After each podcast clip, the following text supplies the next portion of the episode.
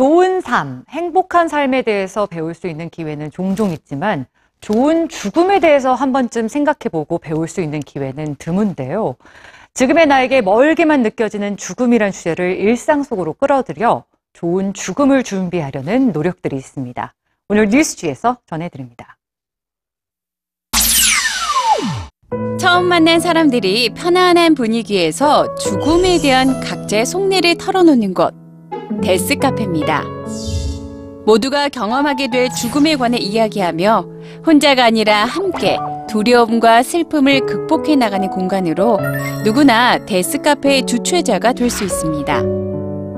2011년 미국과 유럽을 중심으로 시작된 이래 현재 56개국 도시 곳곳에서 6,800회 이상 열린 데스카페.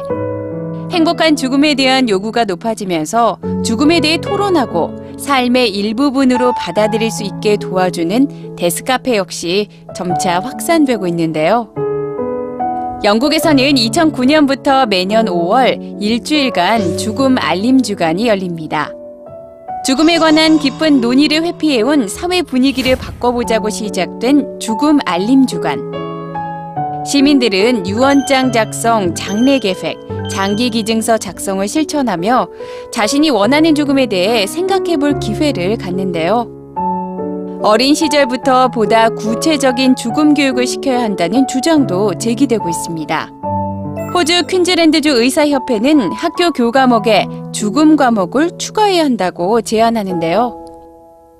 죽음에 대한 생물학적 개념뿐만 아니라 의료법이나 유언장, 연명 치료 계획 등 법과 윤리에 관한 정보를 반드시 가르쳐야 한다는 겁니다. 인구 고령화로 인해 현재 어린 세대들은 이전 세대보다 가족의 죽음에 직접 관여할 가능성이 훨씬 높아졌기 때문이죠.